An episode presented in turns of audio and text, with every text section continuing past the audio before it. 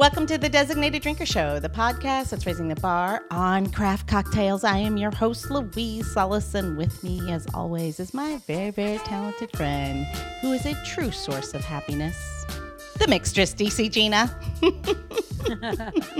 hey, Louise, how are you? I'm good. I'm good. I like to be referred to now as the angel share. I've decided. There you go. Okay. It's a bit of the bottle that's shared with the heavens, and I I, I think that's my new thing. Okay, then. I'm going to change my name. No more mixtress, just angel share. That's going to take me like a year to change. You know that, right? I'm just kidding. I call you a lot of things, but you know, that one sticks. But I'm really inspired by our today's guest. So keep going, keep going. Okay. So with everything that's going on in the world, Gina, sometimes it just takes a little extra to turn our frowns upside down. So I have 13 simple tips that's going to boost your mood. You ready? I'm ready. All right. The first one is right up my alley. You're going to laugh at this. The first one is speak to a stranger. Research says that the simple social engagement, smiling, maybe just a little bit of boozy banter as we like, makes you instantly happier. Two, smile. Apparently, old age saying is still true. A simple smile actually makes you feel happier. I mean, who can be pissed off if you're smiling, right? My mother. Sometimes the best way to be pissed off is to smile because people are totally have no idea what you're doing. Uh, you just look demented, but still, uh, your mother, my mother too, right? Again, my mother. my mother didn't even bother to smile. So, number three, strike a Wonder Woman pose. Yes, your best Wonder Woman pose. You stand powerful. Apparently, you will feel powerful. Number four is you and I, Gina. Caffeinate, caffeinate, caffeinate. Is that tequila, tequila, tequila? Well, yeah, because you know we mix ours together. That's a secret designated drinker sauce, though. Oh, right, right, right, right. Five, lower your shoulders because it's relaxing, right? Pulls that tension out. Number six, I think this is super fun. Turn on some uplifting tunes because music is incredibly powerful. It can instantly change your your mood. And then seven, it's basically the next step to that. Dance like nobody is watching. Okay. Why not? Why not? Eight, this one makes sense. Vitamin D, right? Get some sunshine. A lot of us are working from home. Open the blinds, move closer to the window, or like me the other day, just sit out on your patio if you can and work from there. It's amazing. Simple, simple, simple. And then here's even one better. Number nine, shut off your damn laptop. Get out of the house, go for a walk. Even five minutes can change. Just five minutes can change your whole mood. And then if you can't seem to pull yourself away from your laptop, apparently watching stupid animal videos, you can't help but smiling, definitely change your mood. 11, connect with a friend and you know in in covid it's a little more challenging but do whatever you can you know make a call a chat a zoom a facetime smoke signals over a fence through a mask whatever it takes and then one step further 12 if you can hug the ones that you love i think this year has taught us don't miss out on that opportunity anymore because who knew we weren't going to be able to do it for over a year? And last but not least, our 13th tip is to volunteer. According to research, people become happier after they start volunteering. And it's crazy that they can measure that, but they can absolutely measure that. So, all of this leads me to today's designated drinker who can definitely help us find plenty of ways to give back to our communities. He is the executive director of Carpenter Shelter. Please welcome Shannon Steene to the show. Welcome to the show, Shannon. Thank you. Pleased to be here. Great, great. So do you practice all 13 of those? I'm not sure that I hit all 13, but I try and get to as many as I can. when the episode's released, you can just go like go back and forth, make sure you got them all. Just keep replaying. there you go. There you go. It'll work. It'll work. I was I was gonna say when you said 13, I was gonna say donate because like that for me is like anything you can donate, you you you feel better instantly. Whether it's mm. time, volunteering, yeah, you know, money for me, product at a restaurant, you know, absolutely. Yep. To see good being done is the best. And to be a part of that too, even on the smallest of efforts, is definitely a great way to give back. So, Shannon, can you please tell us about your journey of a chronic do getter? I am happy to do that. Yeah, and that's a title that I have been um, given and worn uh, by some dear friends for a long time. Chronic do gooder, I got myself started uh, right out of college in nonprofit human services, and I haven't figured out how to get out yet. The addiction is strong. The addiction is strong. I think of it as an honor and a privilege that if what I do on a day in and day out basis is help people, that's what I'm charged with doing. It feels like there's really nothing better in that sense. Yeah. Yeah. That's awesome. That is awesome. So how did it all begin for you? How did this how did this journey start? So I went to I grew up in rural Minnesota. Grew up in a small town, 650 people. So when I say small town, I really mean small town where my father was the barber, my mother was the part time church secretary. And in a town that size with parents in those two roles, everybody knows what it is that you're doing and you get a pulse on what it is that they're doing. But that whole concept of getting involved, helping other people is just part of the ethos, it's part of the culture. So I feel privileged to have been raised in that way. So when you left, they went out and had to like scratch off the numbers.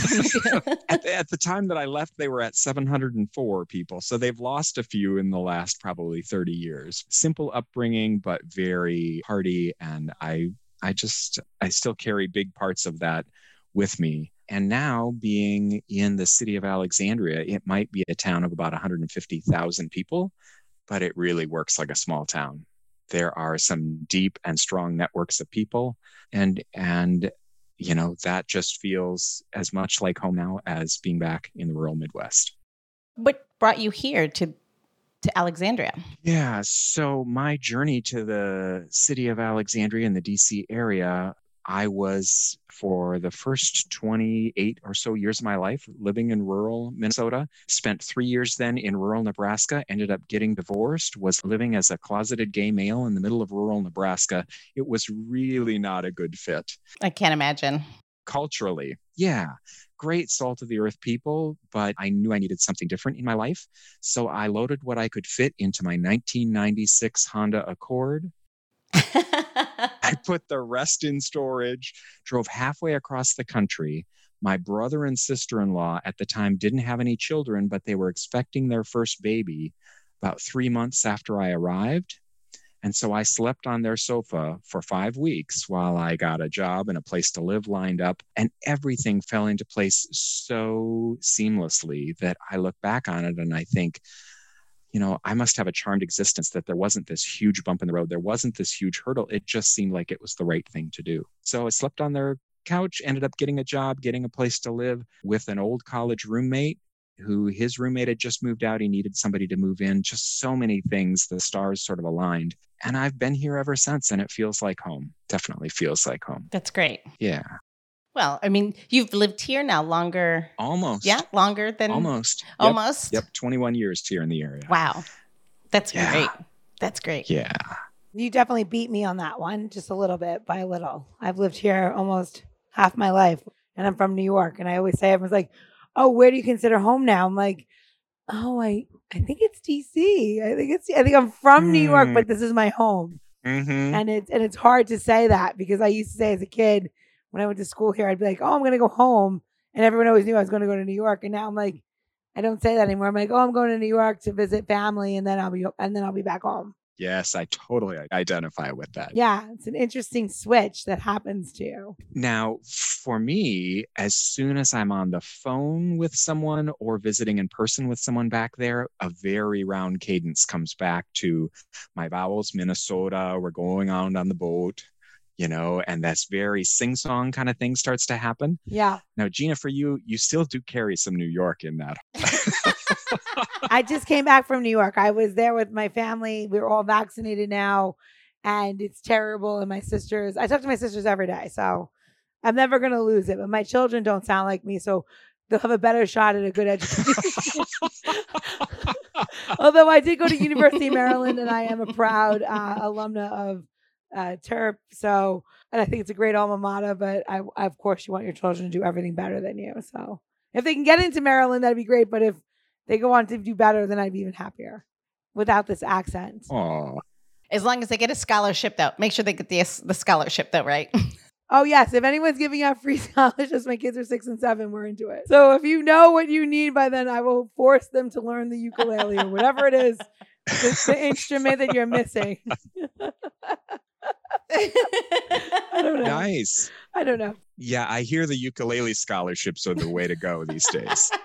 I mean, yeah. Apparently, her children are going to the University of Hawaii. You're gonna learn how to play all the Don Ho songs. Anyway, I for, I'm I'm fascinated. I want to know more. I want to know more. Tell us more. So, what was your entry into nonprofit and in the charitable space? Yeah, yeah. My now ex wife was working at my alma mater. She had um, graduated and then got a job back in the library of St. Olaf College, Northfield, Minnesota. And so we stayed in Northfield. The first job I could find uh, was with a nonprofit human service company. They helped people with intellectual and developmental disabilities. And so they showed me this drawer full of case files and they said, here are 15 different people living independently in the community.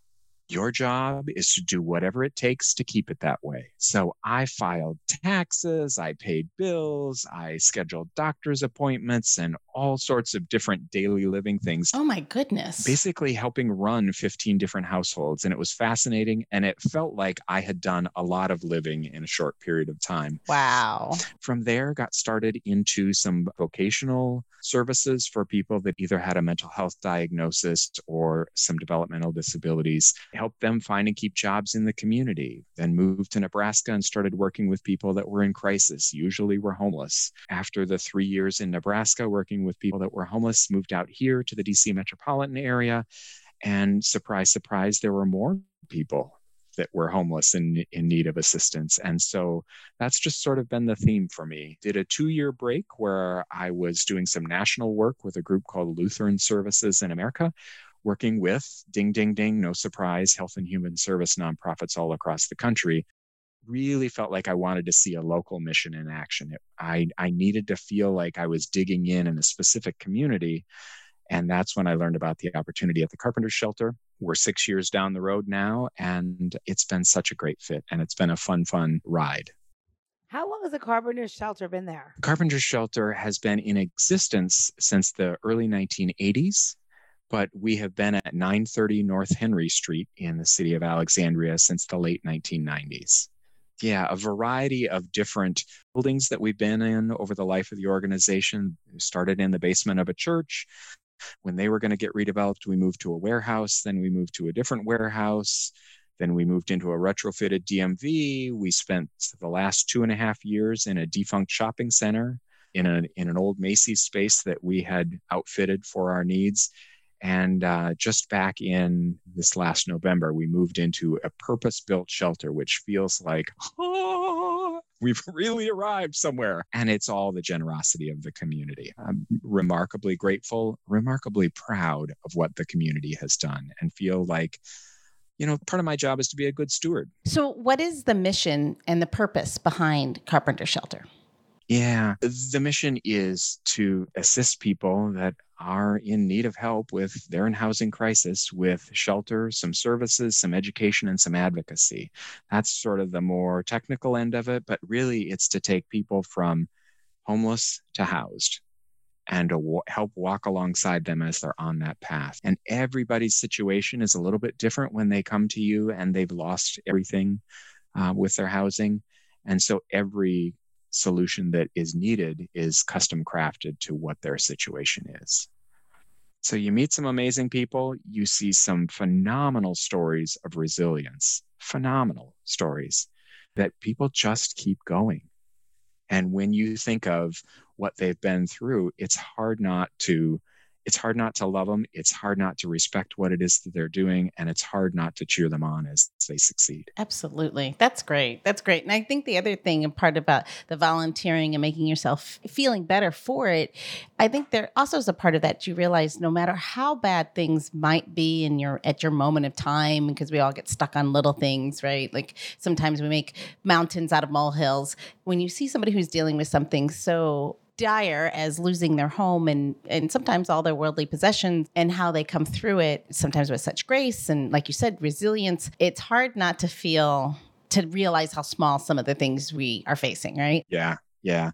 So, you know, as you were saying that, Louise, uh, what was going through my mind, we had a large family come into the shelter in this last year. And when I say large family, I don't remember if it was, I don't know, six kids, eight kids, a lot of kids. And as they were getting toured through the shelter, one of the things that one of the children said to our staff, who had been on staff for a long period of time, had seen a lot of things, really was what we had thought of as unflappable with wonder and with you know excitement and zeal one of the kids says does this mean that everybody gets to take a shower on the same day like they had been so stuffed into a teensy tiny little place where there physically wasn't the possibility that everyone in the family could clean themselves up for the day on the same day That's crazy.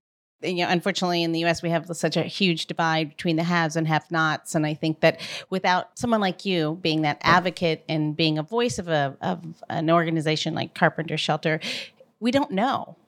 Like you don't. It's not. It's something that it's not part of our everyday. So I think that you lose track. And uh, I have to thank you for you know bringing that to everyone's attention, including especially myself. Yeah, you know, for me, one of the intangible benefits of being at the carpenter shelter is there's not a night that I don't go home grateful that I have a home to go to. Yeah. Sounds Yeah. a little bit sounds a little bit corny, but how do you not believe that and feel that, that fully when when you get the chance to see, you know, there are people struggling in our community. And you have the opportunity to help. That's and amazing. You have the opportunity to help. And the best part about the Carpenter's Shelter, and I think it's part of our secret sauce, part of the real magic of Carpenters comes from our 1,200 volunteers a year. wow.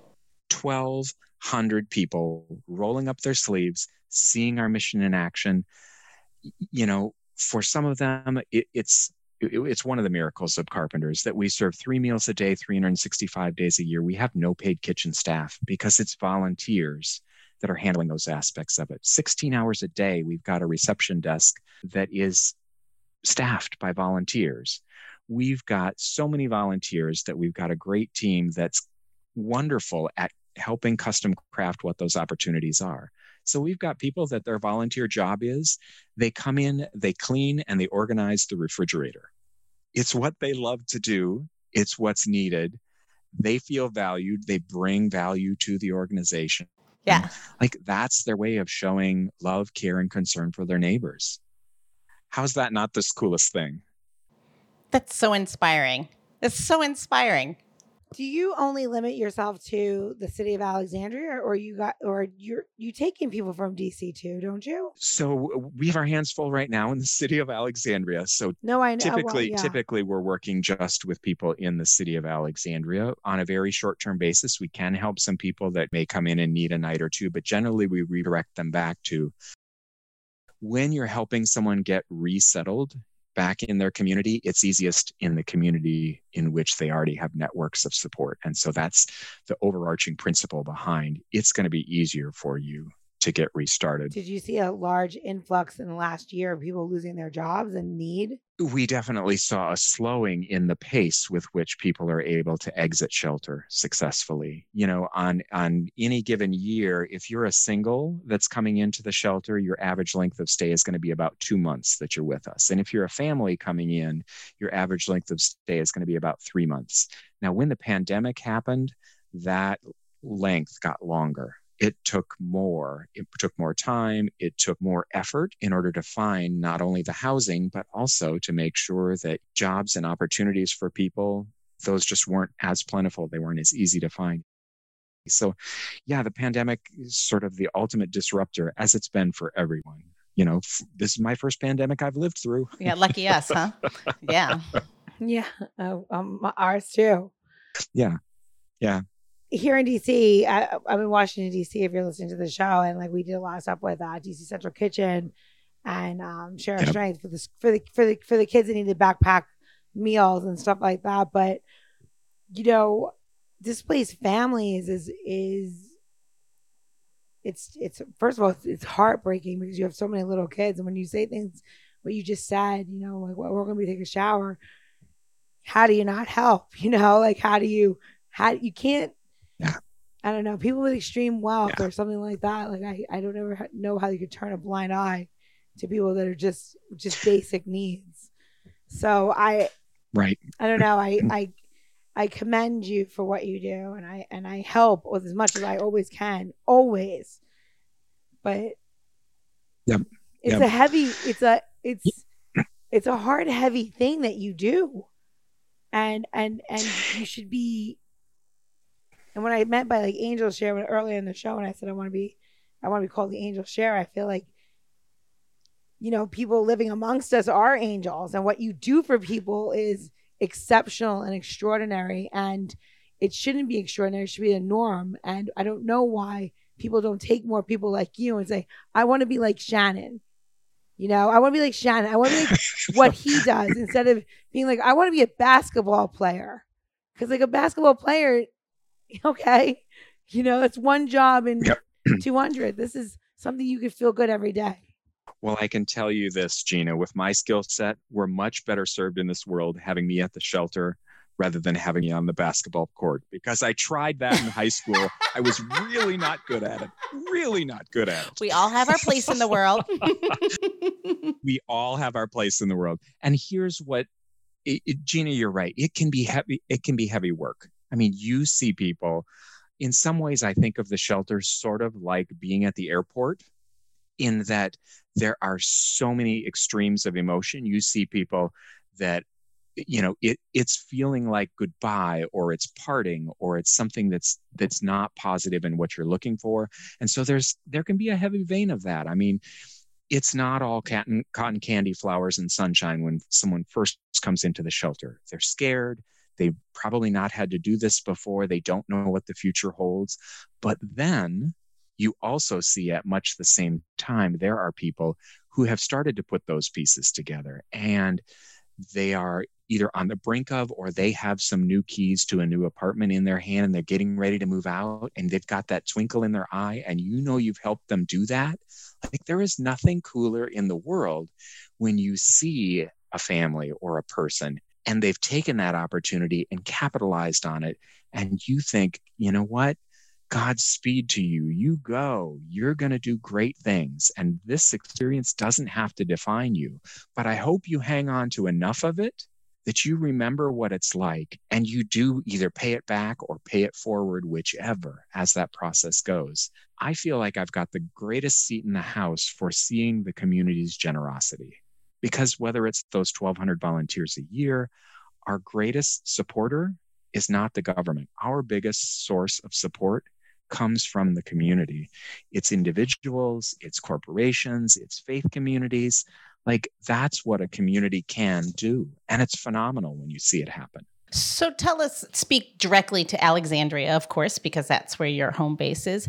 Tell us how people can help. I mean, help share that that uh, center aisle seat you got with us, and tell us how tell us how we can be a part of that. Yeah. So anytime you've got 1,200 volunteers a year, I think I had mentioned this before, you get good at figuring out how do we find what's going to be a match for someone's skills, availability, and interest. And we are happy to do that if you are interested in volunteering. If you are not interested in volunteering, but you think, I still want to help in some way, we do. We rely on financial support from the community. Information on all of that is available at carpentersshelter.org org. There's two S's in the middle there. That's the most frequent typo that people make when they're trying to find us. But carpentersshelter.org, great source of information. And if Carpenter's Shelter isn't your thing, my encouragement to you is think about what is your thing. Maybe it's the local youth soccer league. Maybe it's the food pantry in town. Maybe it's the symphony. Like, get involved as you said at the Yeah. beginning louise like mm-hmm. volunteering it's it's as much a reward for you as it is for who you are quote helping you're helping yourself Yes, yeah absolutely. It's, a selfish act because you just walk away feeling so good about it. Uh, I mean, it obviously, if you, it's done right, you're obviously giving back um, more than perceived what you get, but your heart is full. Yeah. And if you're, yeah, and you're right, find what fits for you because it could be animals, it could be whatever it is. You're going to feel so wonderful for doing it, and the world is better because you did. absolutely So, Gina, I kick it off to you to make the world better right now. This is my this is my lot in life, right? this is my gift to give everybody. All right, so we're gonna make a cocktail, and I I, I need one right now. I'm a little teary eyed. I'm be, I'm not gonna lie. You know how I I, love you. About, um, philanthropy. Anyway, okay. So one thing that um I love and our guest Shannon loves is uh, martinis, and you know why not? Because martinis are a delicious uh, drink. So we're gonna do a little riff on a classic martini, and what we're going to do is do two ounces of a London dry style gin of your choosing. I am using Forge gin. There are plenty of dry gins out there that you could use. Louise, what are you gonna use? So I actually had I brought up two because I realize I have more gin than I have just about anything else in this house, um, except maybe dog hair. I brought up Beefeaters because you were doing a Oh, stop, Beefeater. Done. because you were saying classic, so that's where I went. Nothing's more classic than like Beefeater and Campari, and that's what we're gonna do our next ingredients. Gina, do I get points for a Bombay Sapphire in a Costco size bottle? Doesn't have a handle, Of course, but it's a big boy size. obvious. Did did you pop out that little plastic? No, he still that little it. plastic thing in there. That's my thing. I like to gush it and just pour it into the um the jigger. Okay, so we have two ounces of we have two ounces of gin in our stirring glass. We're gonna add three quarters of an ounce of dry um, sweet vermouth. Um, I'm using Dolin. I, you know, I love Carpano Antica. I'm I'm a big fan. Uh, different vermouths. A great thing to um think of this drink as right is really when you think about it, it's just a variation on a Negroni, right? Because that's what is in Negroni, and it's delicious. And then we're gonna do a quarter. And I say sorry, I had to step away to get my vermouth out of the refrigerator because we all know that's where you keep it. That's right. And then we're gonna add a quarter ounce, and we're gonna finish our drink with a quarter ounce of Campari. And you know, really, when you say uh, Negroni, you know, people talk about the Negroni. They're like Campari, gin, you know, vermouth, you know, and then you had a classic, you know, martini, and a martini would have had, um, know, martini would have had vermouth and bitters and gin in it. None of these drinks are too far off from each other. It's just the way that you put it together. So now that being said, we have we're gonna add this. We're gonna add three quarters full of ice, and then we're gonna stir for 30 rotations. And one thing that we always want to do when you're making um, any drink is stirring glasses, make sure you have proper rotation. So you have to ask yourself at this point: Is my house 73 degrees? Mm, if it is, you're going 45 rotations. If your house is a comfortable 66 to 67, 30 is your number. If you are in um, Florida, or hopefully, you know, if you're in like, you know, the Democratic part of Florida, whatever that is, um, you're gonna give uh, maybe 50 rotations. You just want the drink to be nice and cold because you're not gonna waste all this booze and then you're throwing it in a in a container that's hot and wasted all this time. I am by nature a shaker, not a stirrer. Mm. So it'll be a little bit different of a cocktail than what I'm gonna have. Oh no, I'm stirring, but but uh, uh, uh, is there help help the help the uneducated with when I should stir and when I should shake? So you're gonna you're gonna take your spoon. You're gonna so if you have no juice in the cocktail and it's only spirit ingredients, Ooh. including bitters, you always stir. Oh, If you have juice or sugar in the drink, you shake. okay. That's that's usually the rule of thumb. Is all rules meant to be broken? Of course. And honestly, I always say this: if you wanted to shake this drink, it would taste a little bit different than mine, but not too much. So then we're gonna take our cocktail and we are just gonna strain it off into a chilled martini glass or a coupe, you know, or and if not, um, you know, a regular glass. No one's watching. This drink is for you. And then we're going to give ourselves a little about quarter size amount size of uh, orange rind, and we're just gonna zest it over atomize it over the top, beautiful, and we're gonna put it over the top, and we're gonna drop it in, and that's it. Simple, delicious. I was gonna say nutritious. It's not nutritious, but it's delicious. Louise, let me see yours. It goes right back to that mood lifter. Cheers. Cheers.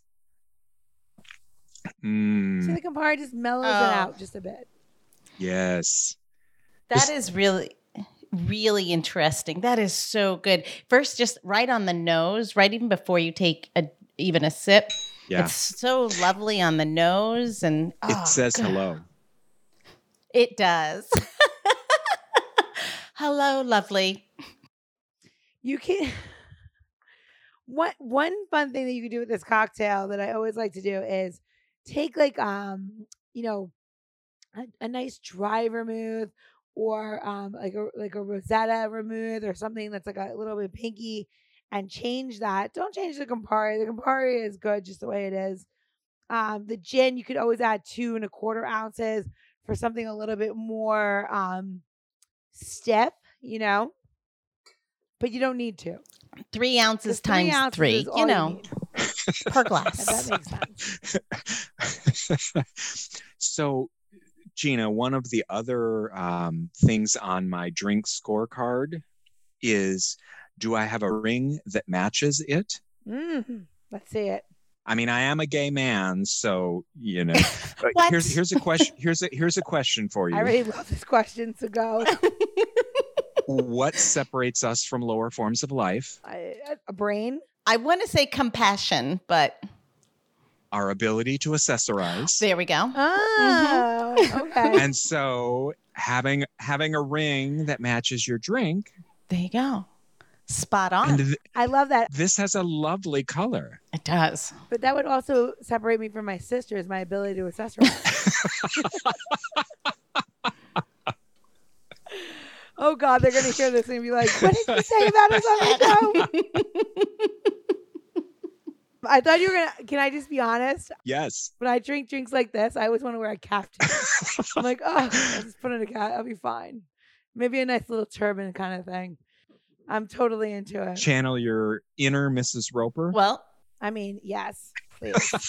exactly. Well, you know, kimonos are in. if Mrs. Roper was a pirate, she is. That's my. That's my spirit person right there. She, Mrs. Roper lived on a boat and and did pirating kind of things and totally into her. How does one pirate in a kimono In a cap in a caftan, or a muumuu? very flowily uh, very easily. You're just, you know, you're. I- yes. That would be a lot of. That seems hazardous. That's a lot of material to pick up, you know, and keep it up. I'm I don't like know. pirating. I think I, I think you guys should realize I don't want to steal anything. I just want to like drink rum on the seas. You know, I'm not really. Let me change it. I guess I really want to be cruising. Okay, that's completely different than pirating. true I think, but I know, but pirating just sounds better because otherwise I'm just like you know a lady on a on a cruise. Yeah, you're a snowbird. Imagine that. yeah. I'm my aunt Teresa. not too far off. I have family that does this. All right, Gina, where are they going to go to get the, the tips and tricks on this cocktail? Uh, you're going to go to designateddrinker.show and you can get the recipes and how to get to Carpenter's Kitchen and all of um, Louise's um, secrets that she's going to tell everybody. And what was that, Louise? Yeah, all the secrets. so Where are they going to go? they are going to go to designateddrinker.show. The other thing you can do is you can um, actually look at your episode notes if you're on a smartphone, which I'm sure while you're listening to this, you just swipe up and those notes will be there. You'll be able to get to our links as well as Carpenter Shelter. Absolutely. So if you're ready, if you're in the area and ready to donate or volunteer, And a donate button. Do we have a donate button, Shannon, that we can? there's a big green donate button That's there. right. You need to press that button. That's that's the only button you should be pressing right now while you can't go out to different places. There you go. i love it are, are there currently volunteer opportunities? there are volunteer opportunities and there's a whole web page uh, designated just to explain what that process looks like and and how you can get involved so feel free to check it out carpentershelter.org we would love to engage you in our work and mission Absolutely, because there's a lot of people who are finding falling on hardship, maybe not be able to have those um, those heavy pockets, but can still have time. Maybe where you're at in life right now, you've got time, so there's still ways to give back if you can't open up the wallet. So, and give everyone the opportunity. number 13 There you go. That's got a whole new meaning. We turn number 13 into something good. I love that. All right, Louise, it's my turn. I think it's your turn. So. I have a good one. So Shannon, you know, everybody identifies themselves with some sort of spirit animal these days. You know, they might identify themselves with, you know, a grasshopper. What I'm asking is if you can identify yourself as a spirit ingredient, what would it be and why? And it could be for culinary or alcohol. My spirit ingredient would be rhubarb bitters. They add a depth and an earthiness, a real feeling of substance and connection. I love that. That's a good answer. Wow. That's a really good answer. That's awesome. That's got a little, that deserves like a little sh- shoulder shimmy. I just did a head roll with you, shimmy. I'm into it. All right, Louise, I think it's time. it's time to say goodbye. So cheers and thank you. Cheers. Cheers. Cheers to being better people. Thank you for all that you do, Shannon, and thank you for spending your time with us. I'm glad to be here. The Designated Drinker Show is produced by Missing Link, a podcast media company that is dedicated to connecting people to intelligent, engaging, and informative content. Also in the Missing Link lineup of podcasts is Rodger That, a podcast dedicated to guiding you through the haze of dementia, led by skilled caregivers Bobbi and Mike Carducci. Now, if you're looking for a whole new way to enjoy the theater, check out Between Acts, an immersive audio theater podcast experience. Each episode takes you on a spellbinding journey through the works of newfound playwrights, from dramas to comedies and everything in between. Find Missing Links League of Podcasts on Apple Podcasts, Spotify, or wherever you find your podcasts. Don't forget to subscribe, download, and review the shows. Your review helps our shows reach new audiences. To find out more about Missing Link, visit missinglink.company. That's missinglink.company.